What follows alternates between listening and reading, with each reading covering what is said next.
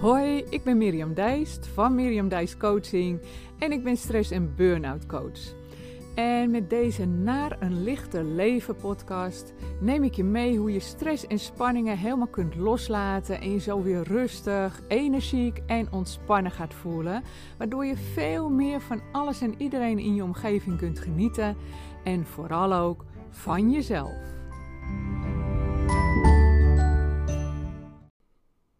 Het onderwerp voor uh, vandaag. Laat toch gewoon los. En ja, dat is vaak makkelijker gezegd dan gedaan. Nou, dat woord uh, loslaten, dat uh, komt in mijn coachpraktijk best wel vaak voor. Um, in het begin van een coachtraject stel ik namelijk samen met de coachklant een, een doel voor zijn of haar traject. En uh, dat is dan een doel van, goh, wat wil je nou aan het eind van het traject gerealiseerd hebben?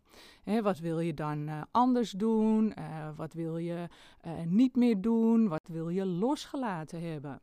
Dan kan je natuurlijk denken aan dat je bijvoorbeeld hè, het werk thuis los wil laten. Hè? Dus als je thuis bent, daar niet constant maar mee in je hoofd bezig bent. Of andere pieken gedachten dan loslaten. Uh, maar ook uh, thema's hè, zoals uh, perfectionisme of een groot verantwoordelijkheidsgevoel meer loslaten. Nou, en nu ik dit zo opnoem, ja, misschien herken jij daar dan ook wel iets van bij jezelf. Hè, wat er nu in deze podcast met name om gaat, is ja, dat je herkent dat er maar bepaalde gedachten steeds bij je terugkomen.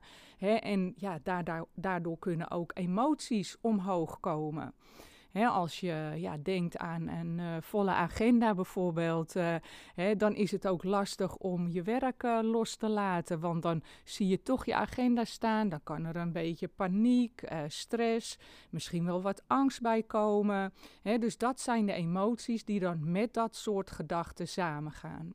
Nou, het gaat dus nu echt over loslaten in je hoofd. Nou, en op het moment dat dat soort zaken bij je spelen, hè, die, die, al de, alles wat maar door je hoofd uh, heen gaat, en uh, ja, je wil dat kwijt, je maakt je bijvoorbeeld zorgen ergens over. En je hebt het er met een vriend of een vriendin over. Nou, dan zal je vast wel eens uh, gehoord hebben van, goh joh, doe toch niet zo moeilijk, maak je niet zo druk erover, hè, blijf er niet zo mee bezig, laat het gewoon los. En ja, dat is natuurlijk echt wel goed bedoeld. Hè? Het is bedoeld om jou gerust te stellen. Maar ja, dat is gewoon niet altijd zo makkelijk. Dus hoe laat je nou zo'n bepaalde gedachte in je hoofd los? Nou, en dan vind ik het eigenlijk heel leuk om daar uh, allereerst eventjes een uh, verhaaltje te vertellen. Dat is uit een, uh, een boekje Geluk is een vlinder. En dat is een boeddhistisch verhaaltje, dus daar begin ik even mee. Twee monniken trokken door het land toen ze bij een rivier kwamen, die buiten zijn oevers dreigde te treden. Nou, de brug stond al onder water en aan de oever stond een mooie jonge vrouw die niet wist hoe ze nou aan de andere kant van de rivier moest komen. Terwijl de ene monnik de vrouw volkomen negeerde, droeg de andere haar behoedzaam door de rivier naar de overkant. Daar zette hij haar neer en liep zonder verder iets te zeggen door. Na een tijd doorbrak de andere monnik het stilzwijgen. En hij zei: Hoe kon je de gelofte die we hebben afgelegd nou breken? Je weet toch dat het ons, monniken, verboden is een vrouw aan te raken? Nou, de monnik die de vrouw over de rivier heen had gebracht, zei rustig: Ik heb die vrouw aan de overkant neergezet. Maar waarom loop jij nog steeds met haar rond? En dan begrijp je natuurlijk wel, hè, met haar rondlopen, dus in je hoofd daar nog mee rond blijven lopen. Dus hoe laat je dat nou los? Daar zijn uh, verschillende methodes uh, voor. Maar wat dan allereerst heel belangrijk is, is het stukje bewustwording dat je in je hoofd maar ergens mee blijft zitten.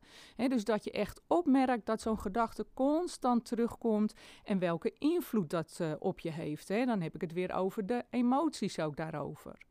Een van die methodes is uh, ja, de cirkel van invloed. En dat is eigenlijk vrij simpel. Je hebt er misschien wel eens van gehoord.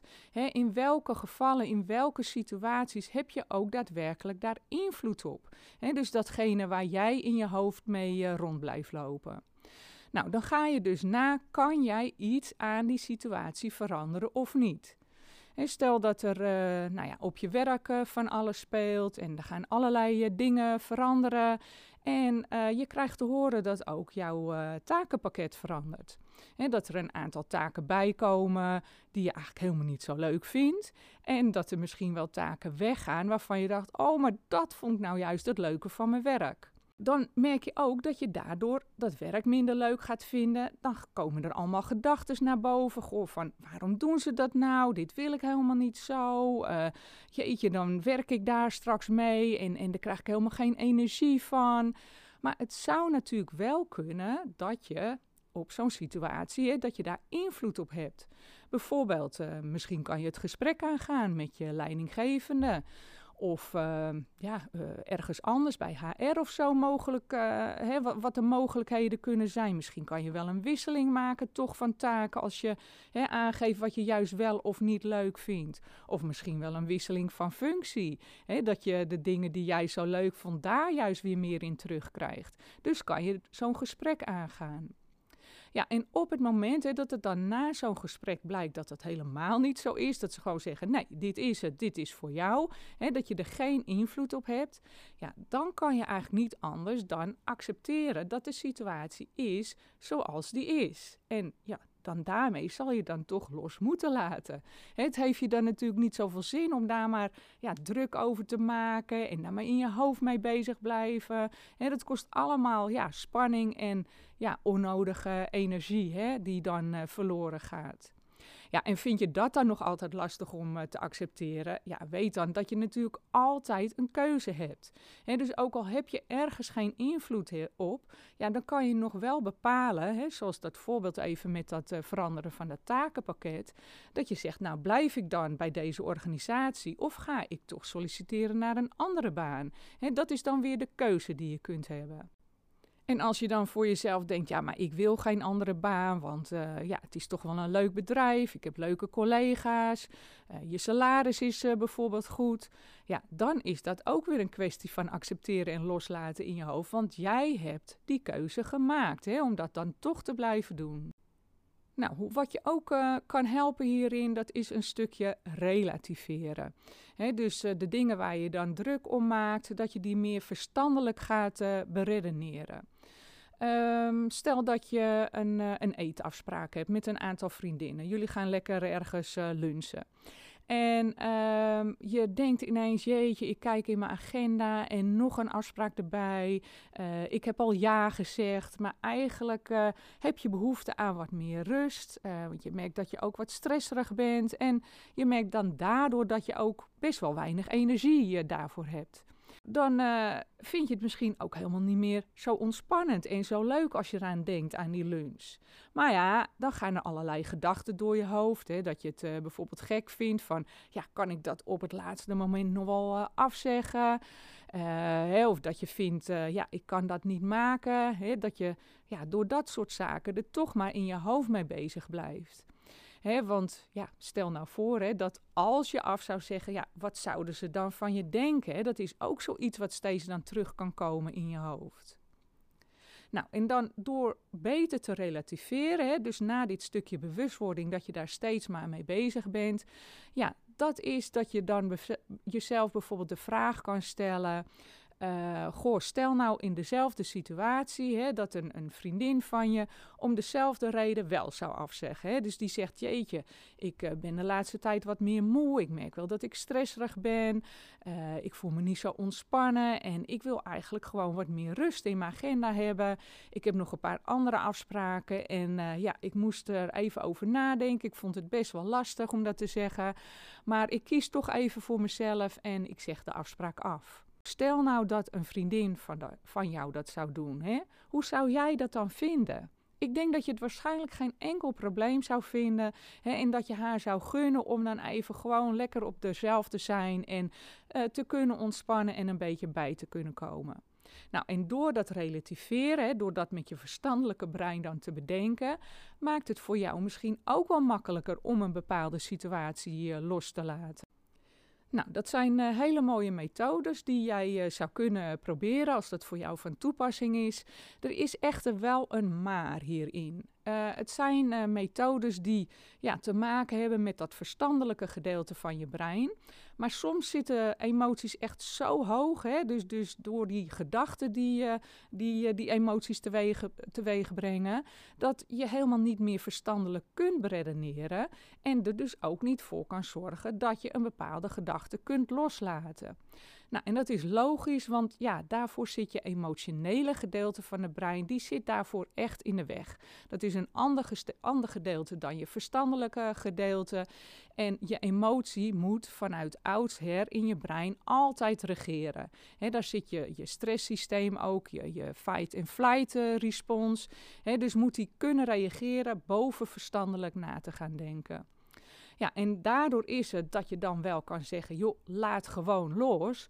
Maar uh, dat die emoties dan zo hoog zijn dat je ondanks deze technieken, hè, die methodes, dat niet gaat lukken bijvoorbeeld bij uh, nou, dat veranderen van je werk, dan, dan kan daar boosheid bij uh, naar boven komen.